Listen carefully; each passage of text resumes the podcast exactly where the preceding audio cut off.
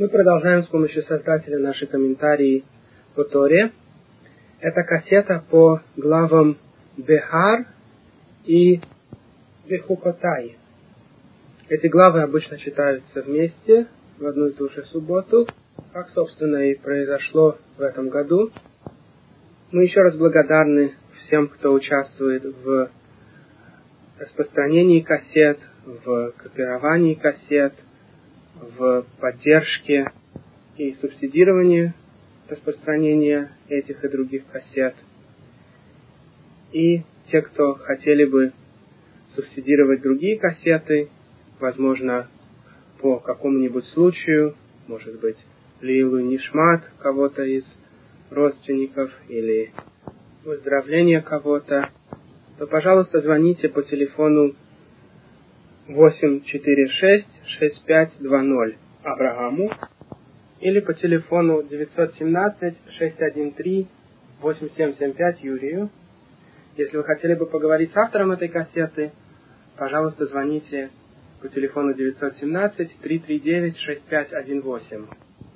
И мы начинаем с главы Бихар, которая в основном будет говорить о законах Шмиты седьмого года, когда земля отдыхает, законов юбилейного года, каждый пятидесятый год. И эта глава также говорит о других законах, связанных с продажей земли, продажей домов. А потом с помощью Всевышнего перейдем к следующей главе, в которой рассказывается благословение, которое Всевышний пошлет на нас, если мы будем его слушаться – и хас шалом проклятие, если мы не будем. Итак, начинается глава Бехар с заповеди Шмитой. Тора говорит нам, что когда мы придем в землю Израиля, то мы должны дать земле отдыхать каждый седьмой год. Шесть лет мы будем работать над землей, а в седьмой год нельзя ни пахать, ни засеивать, а те фрукты, которые вырастут сами, не будут чьей-то собственностью. Любой человек, бедный или богатый, сможет пойти и собирать фрукты с полей, потому что весь урожай седьмого года принадлежит обществу. Прежде чем мы попытаемся разобраться с идеей шести лет работы и седьмого года отдыха, хотелось бы рассказать о шести днях творения и субботой, в которой Всевышний отдыхал от творения. Потому что, как объясняют наши мудрецы, семь дней творения, то есть шесть, когда Всевышний создавал что-то, и седьмой, когда он отдыхал, соответствует шести тысячам лет, которые существует мир, и седьмое тысячелетие, когда мир будет отдыхать.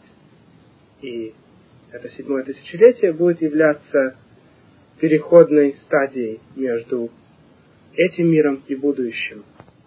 И как пишет Рамбан и другие комментаторы, шесть дней творения в точности соответствуют шести тысячелетиям.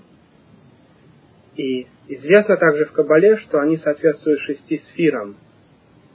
А седьмой день творения соответствует субботе и соответствует седьмому тысячелетию, когда мир будет отдыхать и возобновится мир после этого, и начнется будущий мир. И первый день творения, когда был создан свет, соответствует сфере Хесед. Мы когда-то рассказывали, что такое сферот, и это очень глубокая концепция, но вкратце сферот это каналы, по которым Всевышний управляет миром. И есть три верхние сферот, три верхних канала, связанные с мыслью. Кетер, Хохма и Бина.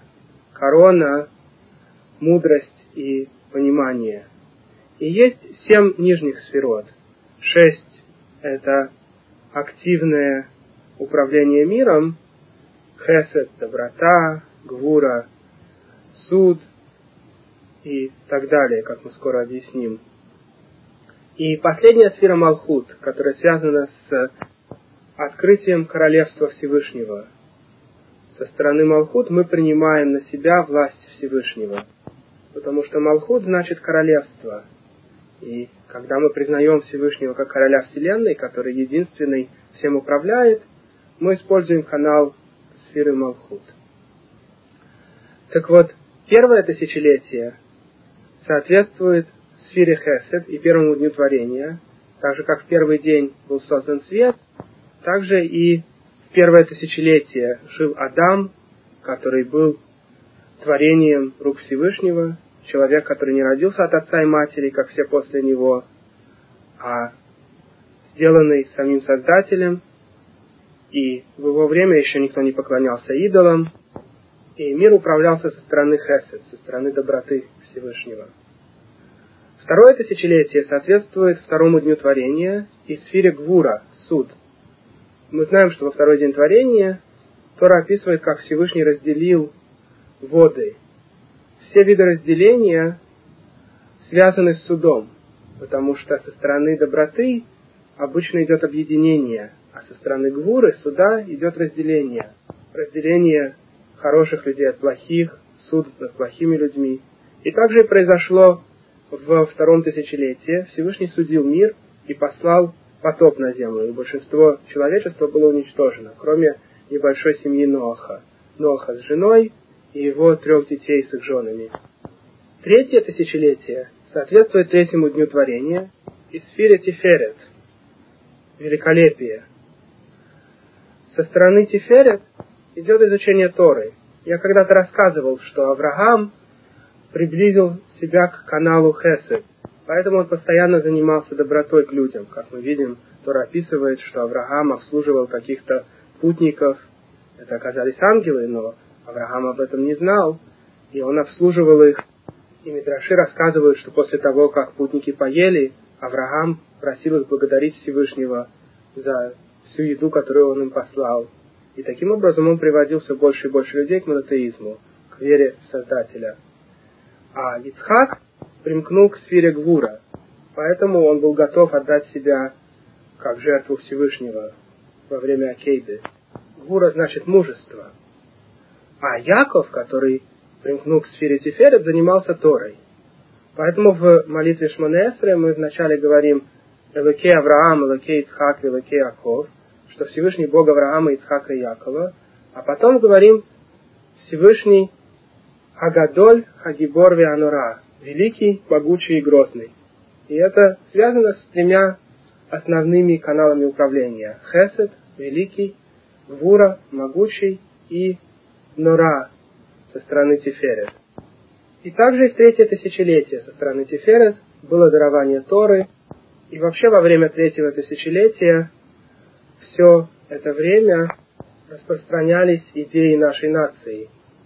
Начинается третье тысячелетие с жизни Авраама и кончается построением первого храма. Между прочим, в третий день творения Всевышний дважды сказал китов, потому что хорошо. А во второй день он не сказал китов вообще.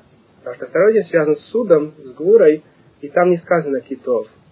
А в третий день Тиферет включает в себя Хесед и Гвуру, потому что Тиферет посередине. Хесед сравнивается с правой стороной, а Гвура с левой.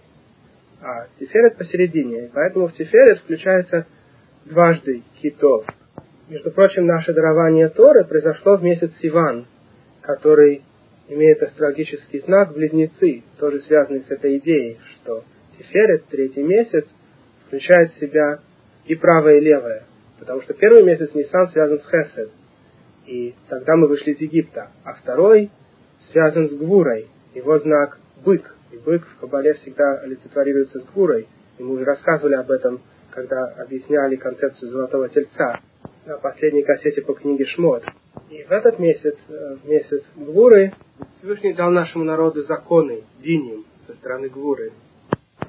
А в третий месяц, связанный с Тиферет, была дарована Тора, включающаяся правую и левую сторону – Теперь четвертый день творения, когда были созданы светила, соответствует сфере Нецах и соответствует четвертому тысячелетию, когда стояли первый и второй храмы. И так же, как было создано два основных светила, Солнце и Луна, одно большее, а другое меньшее, также и два храма стояли, как пишет Рамбан, один открыто показывал величие Всевышнего, первый храм, а второй, как сказали наши мудрецы, не в такой степени открывал присутствие Всевышнего, и пять определенных вещей, которые были в первом храме, отсутствовали во втором. Пятое тысячелетие связано с Фирой Ход и с пятым днем творения. В пятый день творения были созданы рыбы, и, как говорит Талмуд, рыбы большая съедает маленькую. И также и в пятом тысячелетии нации воюют друг с другом, и кто сильнее, тот выигрывает. Все пятое тысячелетие – это время нашего разрушенного храма и чрезвычайных страданий нашего народа. Вообще слово «ход», сфера «ход» имеет те же буквы, что и «дове», мучается, болит. И так говорит нам Зогар, что весь этот день болит. Это стих из книги Эйха, «Плаче Еремеи», который рассказывает о разрушении храма. Говорит Зогар, что это подсказывает, что весь день, соответствующий сфере Ход, то есть все пятое тысячелетие, храм будет оставаться разрушенным. А шестое тысячелетие, соответствующее шестому дню, из сфере Есод, начинается творением животных, и также разные царства, сравниваемые с животными, воюют, одно поднимается, другое опускается, а потом, в конце концов, создается человек в этот день. И также и в конце шестого тысячелетия приходит король Машиях, в момент, когда мы заслужим. Точное время прихода Машиеха неизвестно, но, во всяком случае, оно соответствует созданию человека в шестой день. И, наконец, седьмой день, когда Всевышний отдыхал, это седьмое тысячелетие, когда мир будет отдыхать. И каждую субботу мы читаем в псалмах, в 90-м псалме, который написал еще Моше. Вы, может быть, знаете, что не все псалмы написал Давид. Есть 10 авторов у псалмов. Но Давид собрал все псалмы, те, которые написал сам, и те, которые были написаны до него – и в том числе есть псалмы, которые написал Моше. И 90-й псалм был написан Моше, как он и начинается, молитва Моше. И там сказано в том числе, что в глазах Всевышнего тысяча лет подобно дню вчерашнему миновавшему, потому что один день для Всевышнего как тысяча лет. И это подсказывает идею, что один день творения соответствует целой тысяче лет жизни народа. И теперь, когда мы объяснили кое-что между связью тысячелетий и дней творения, можно немножко начать понимать идею седьмого года. Она связана тоже с идеей седьмого дня. Так же, как в память о создании мира мы должны соблюдать седьмой день, субботу, и не работать. Также точно мы должны давать земле отдохнуть седьмой год. Но как все заповеди, связанные с землей, эта заповедь относится только к земле Израиля как говорит нам Талмуд, те заповеди, которые не зависят от земли, мы должны соблюдать и вне земли Израиля. Например, субботу или одевать филин. А те заповеди, которые связаны с землей, и в том числе шмита, то есть давать земле отдохнуть каждый седьмой год, эти заповеди мы должны соблюдать только в земле Израиля. И также здесь Тора говорит, когда вы придете в землю, которую я вам даю, земле должен быть дан покой, седьмой год, суббота для Всевышнего. Шесть лет ты можешь засеивать свое поле, обрезать свой виноградник и собирать свой урожай, но в седьмой год суббота покоя для земли. Тора нам открыто говорит, что эти законы относятся только к земле Израиля. Более того, наши мудрецы сообщают нам, что эти законы истории относятся только когда большинство евреев находится в земле Израиля. Поэтому Тора говорит, когда вы придете в землю, то есть когда большинство евреев находится в земле Израиля. Сегодня, конечно, большинство евреев вне земли Израиля, и поэтому по закону Торы мы были бы не обязаны соблюдать седьмой год в земле Израиля. И тем не менее, раввины установили, чтобы мы соблюдали Шмиту в земле Израиля даже в наше время. И поэтому религиозные евреи сегодня в седьмой год не работают над полем, в религиозных кибуцах все отдыхают, и покупают овощи, которые привезли из стран вне земли Израиля, или же те части урожая, которые сохранили с предыдущего года. И как раз предыдущий год был годом Шмиты. Сейчас у нас первый год после Шмиты. Но и для нас вне земли Израиля есть определенные законы, которые мы должны соблюдать, связанные со Шмитой. Во-первых, бывает, что привозят из земли Израиля продукты, которые не имеют хорошей проверки кашрута, и на них не стоит печать раввинов, на которых можно положиться. Поэтому бывает, что вне земли Израиля продают какие-то фрукты или овощи, которые выросли в земле Израиля, в тех кибуцах, где ломают законы Шмиты. И поэтому седьмой год нужно следить за тем, чтобы не покупать в магазинах то, что привозят из земли Израиля, без какой-либо хашгахи раввинов. И, между прочим, в обычные годы тоже эта проблема возникает, потому что в обычные годы из того, что растет в земле Израиля, нужно снимать определенные части, трума, маасер, и поэтому то, что привозят из нерелигиозных кибуцев, нельзя есть без того, чтобы снять все части, как положено. И вдобавок есть закон, связанный со Шмитой, который относится везде, в земле Израиля и вне земли Израиля. А именно Тора нам говорит, что Шмита также канцелирует долги. То есть, если кто-то должен вам 100 долларов, и прошел год Шмиты, то после конца Шмиты вы уже не обязаны требовать от него, чтобы он отдал вам этот долг. Что же тогда делать? Существует закон, что если человек передал свой долг Беддину, еврейскому суду, то еврейский суд имеет право требовать долг даже после того, как прошла шмита. Поэтому, если вам кто-то должен деньги, вы можете выписать так называемый прузду, который, в принципе, говорит, что вы передаете свой долг Беддину, суду. И тогда, после того, как шмита прошла, вы все равно можете требовать эти деньги назад. И, конечно, если у вас возникнет такая ситуация, нужно всегда проконсультироваться с раввином. Следующая шмита будет не скоро, через еще шесть лет. Кроме того, что мы объяснили по отношению к шмите, существуют также изменения в духовных мирах. Так же, как в субботу духовные миры поднимаются, как мы рассказывали на других кассетах. Также есть подъем во время седьмого года. Только этот подъем в другой степени влияет на наши физические акции. И в отличие от субботы, седьмой день, когда никакая работа не разрешена, в седьмой год подъем только влияет на землю. И поэтому нельзя работать над землей, и нельзя продавать фрукты земли, как обычным образом владелец магазина продает. А все должно быть хефкер, установлено ничейным, принадлежащим обществу. И в старые времена в городах были определенные склады, куда собирали фрукты в течение седьмого года. И таким образом все могли этими фруктами насладиться. И человек мог со своего поля собрать немножко домой, чтобы не приходилось каждый раз бегать на поле за фруктом.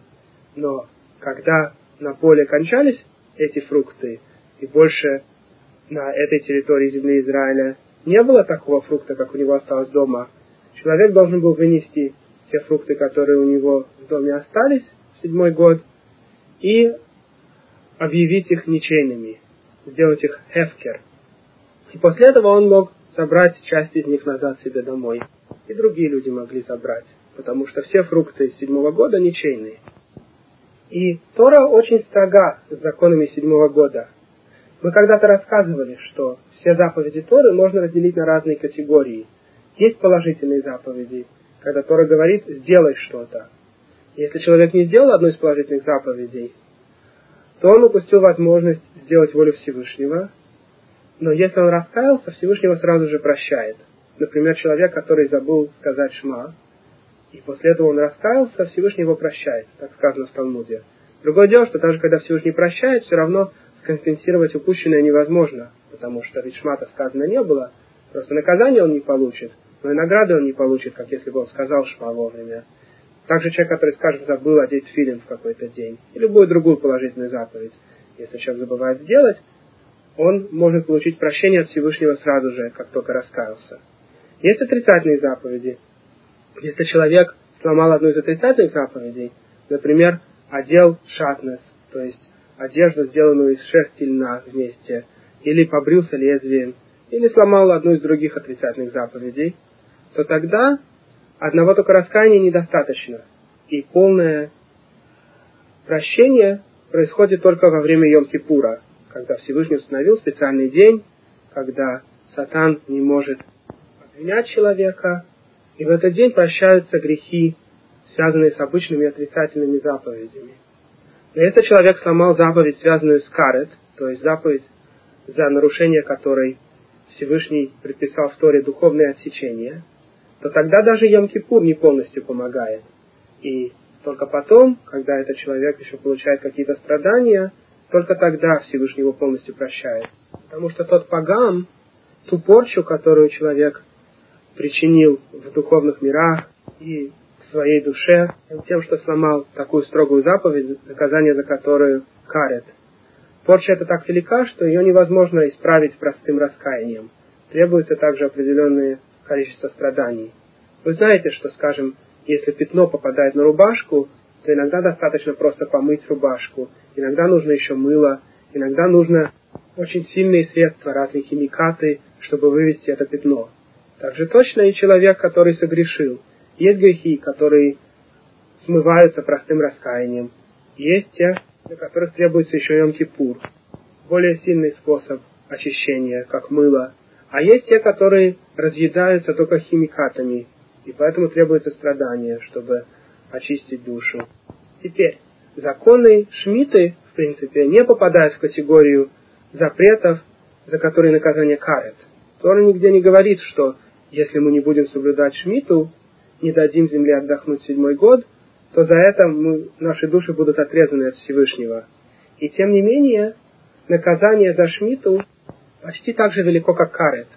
И Тора предсказывает нам, что если мы не будем соблюдать Шмиту, то мы будем изгнаны из нашей земли.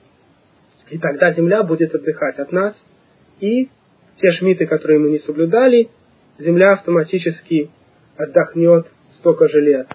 И мы об этом побольше поговорим дальше на этой кассете, когда дойдем до главы Бихукатай, потому что там будет описано наше изгнание, и в том числе будет описано, что изгнание приведет к тому, что земля будет пустынная и отдохнет свои седьмые годы, свои шмиты, которые мы не соблюли.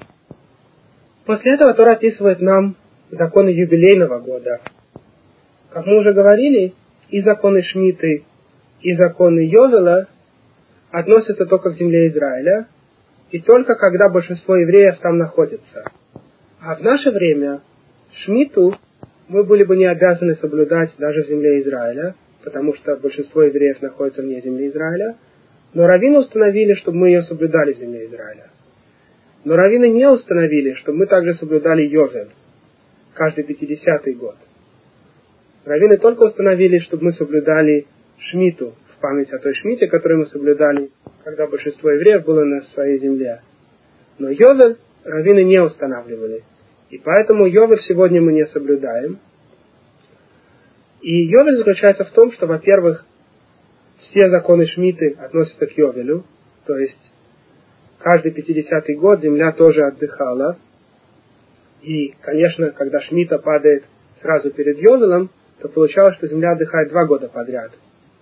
49-й в Шмиту и 50-й в Йовель. И кроме законов Шмиты, которые распространяются на Йовель тоже, есть другие законы, которые распространяются только на Йовель. А именно, во-первых, человек, который продавал поле во время, когда к нашей нации относились к закону Йовеля, он не мог продать поле навечно. Поле всегда возвращалось назад владельцу в юбилейный год, в Йовель. Поэтому всегда, когда кто-то продавал поле, покупатель и продавец считали, сколько лет осталось до Йовеля, и получалось, что покупатель покупает поле только на время. И он знал, что он платит за то количество лет, сколько осталось до Йовеля. И так нам Тора здесь говорит.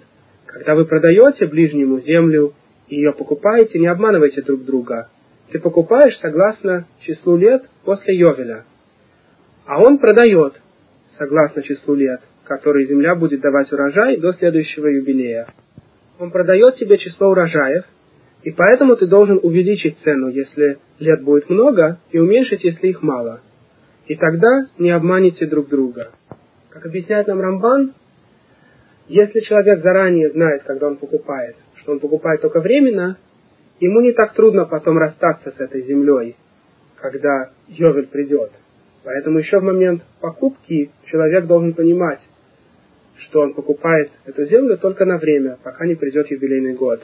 Наши мудрецы объясняют нам, что здесь описывается не только обман при продаже и покупке земли, любой вид обмана при продаже и покупке запрещен.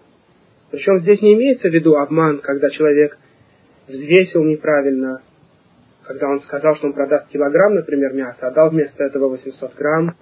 Такой обман это просто воровство. Мы сейчас говорим об обмане, когда покупатель или продавец не знает настоящую цену предмета. Например, если вы видите, что еврей продает серебряную вещь, не понимая, что она сделана из чистого серебра, поэтому он требует сравнительно небольшую цену за этот предмет.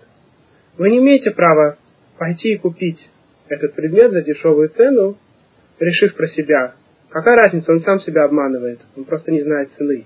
Тора говорит нам, что в такой ситуации вы должны ему сказать, этот предмет стоит больше, чем вы продаете его. Он сделан из чистого серебра. Также, например, если вы купили старое пальто у кого-то, а оказалось, что внутри пальто находятся драгоценности. Когда он продавал пальто, он не знал, что в пальто также есть драгоценности. В этом случае требуется эти драгоценности вернуть. И то же самое относится к продавцу. Продавец не имеет права продавать плохие вещи за высокую цену, зная, что покупатель не понимает, насколько та вещь, которую он продает, дешево должна стоить. Поэтому продавцы магазинов не имеют права ставить любые цены на свои продукты, думая про себя. Какая разница, покупатель же видит, что он покупает. Если он хочет мне платить большую сумму, так это его собственный выбор. Все это запрещено по нашему закону. И поэтому Тора здесь говорит, не обманывайте друг друга при продаже и покупке. И наши мудрецы объясняют в Талмуде, что имеется именно такого рода обман, когда либо покупатель, либо продавец не понимает настоящей стоимости предмета.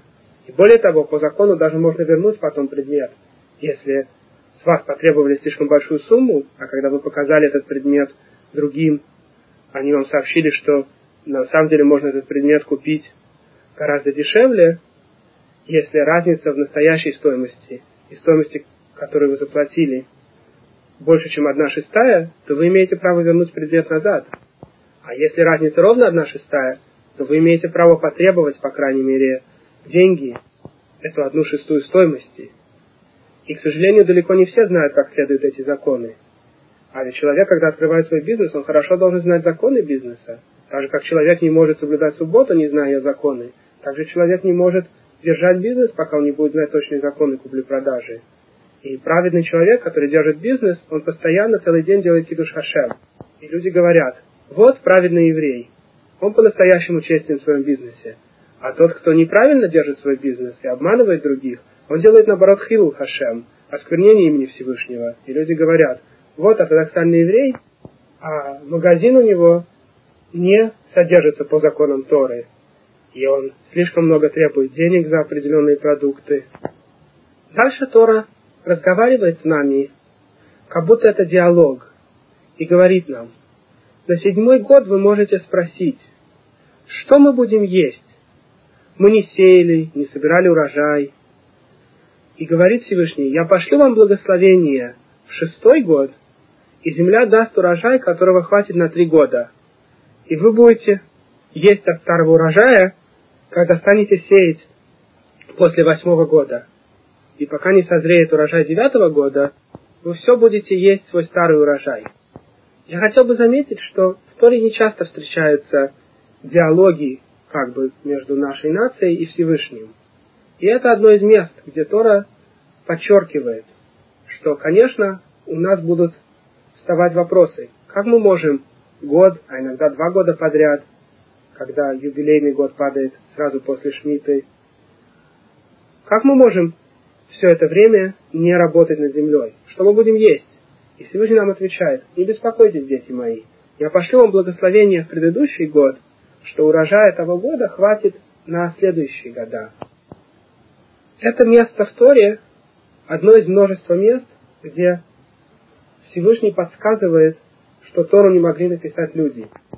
Потому что в разных поколениях у различных людей встают вопросы. Откуда мы знаем, что Всевышний даровал нам Тору?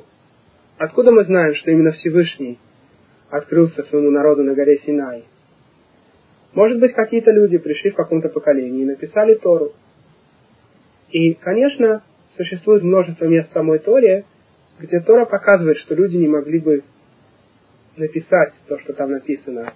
И в некоторых из этих мест мы уже рассказывали аргументы, доказывающие, что Тора не могла быть написана людьми. Например, прослушайте нашу кассету Бупарше Ятро про дарование Торы, где мы описываем, что Тора была дарована целому народу, в отличие от всех остальных религий, которые начались с одного человека или с небольшой группы людей, наша религия началась сразу же со всего народа, который весь слышал голос Всевышнего и получил нашу святую Тору. И, конечно, ни в каком поколении невозможно было бы написать Тору и убедить евреев, что все их предки стояли на горе Синай. Ведь если бы кто-то пришел с новой Торой в каком-то поколении и сказал бы евреям, что их предки все стояли на горе Синай, то евреи бы ответили, почему же мы никогда об этом не слышали от своих отцов. Мы уже рассказывали этот аргумент в деталях на кассете «Попавший ятро». И существует множество других доказательств, что Тору не могли написать люди. И некоторые из этих доказательств мы описываем на наших разных кассетах. А сейчас мы проведем еще одно доказательство, связанное с нашей паршей, с нашей главой, которую мы читаем. Дело в том, что если бы люди написали Тору в каком-то поколении, то, во всяком случае, они бы точно не писали ничего, что от них не зависит. Ведь никто не хочет ударить грязью в лицо.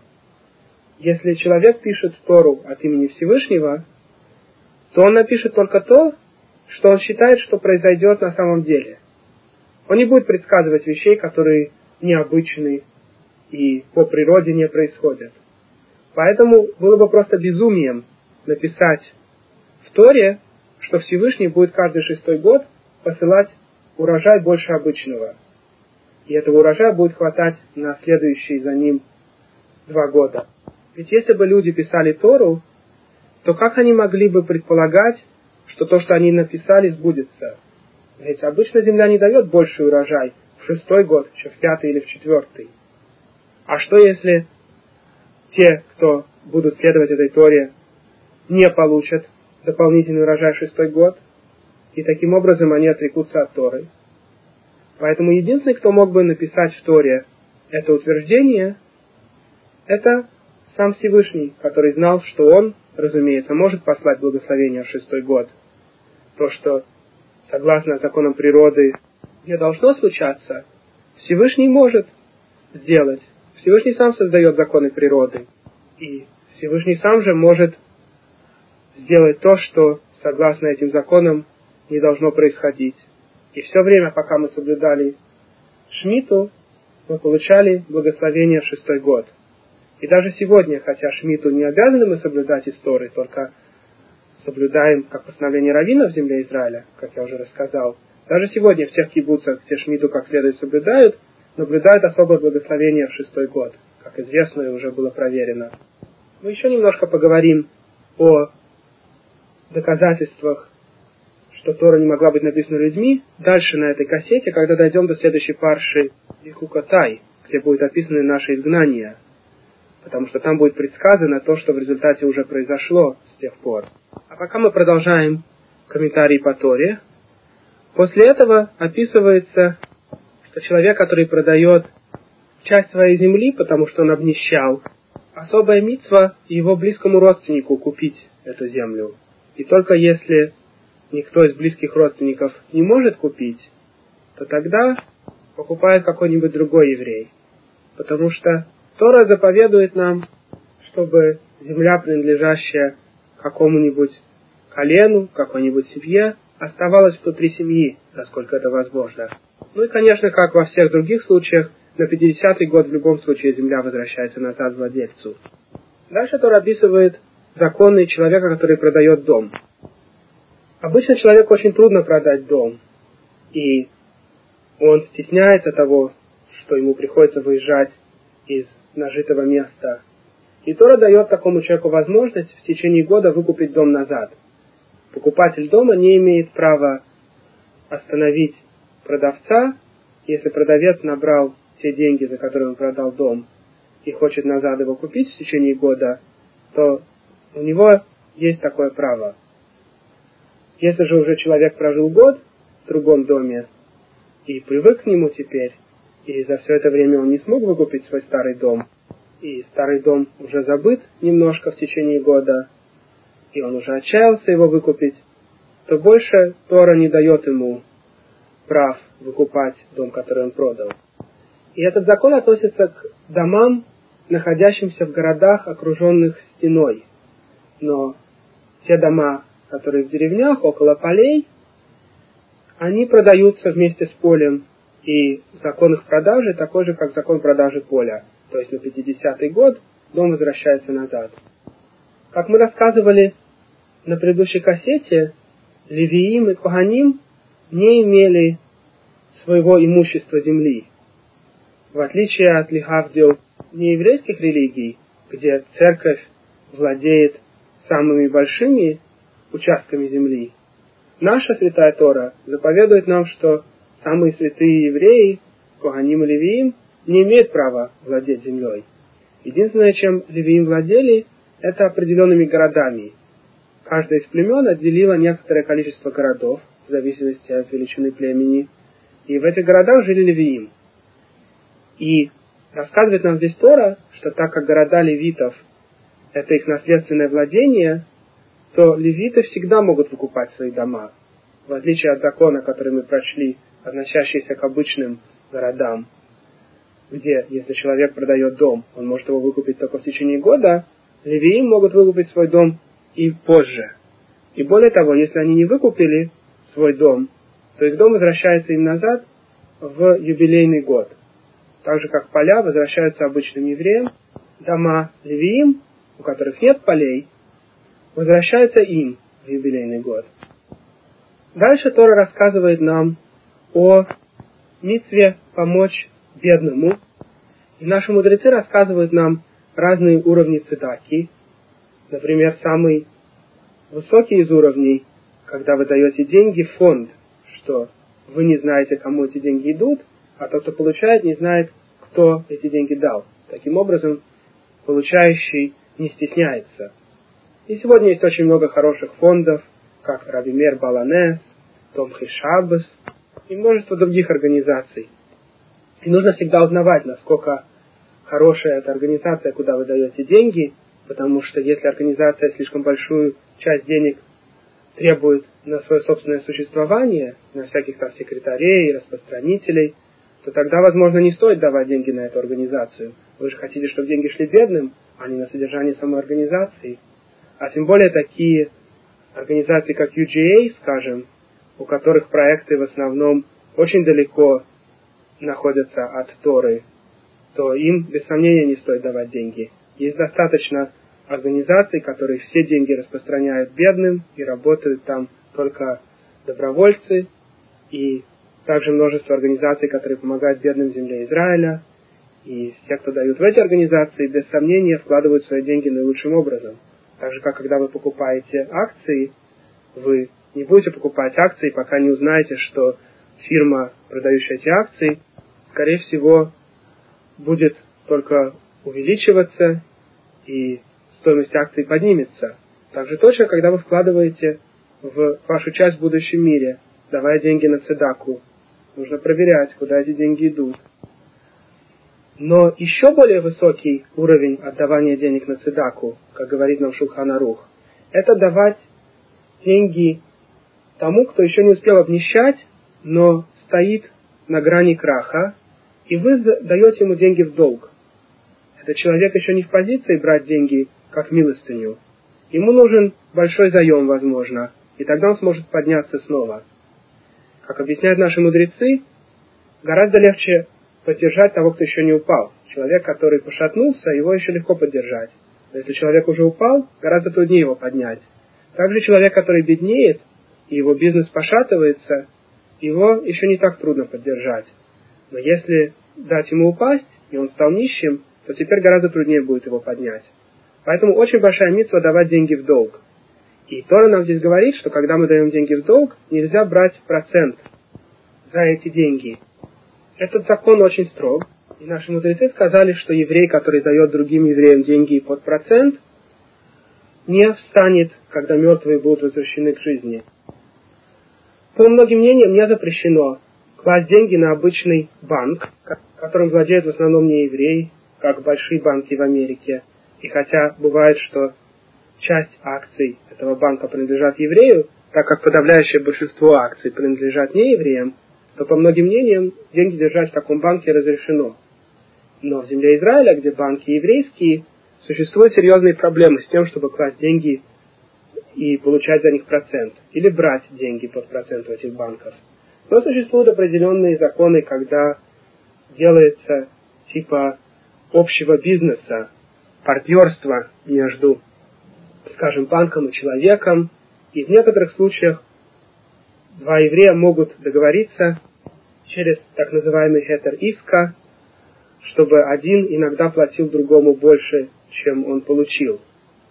И связано это разрешение с тем, что человек никогда не обещает, что он точно будет платить.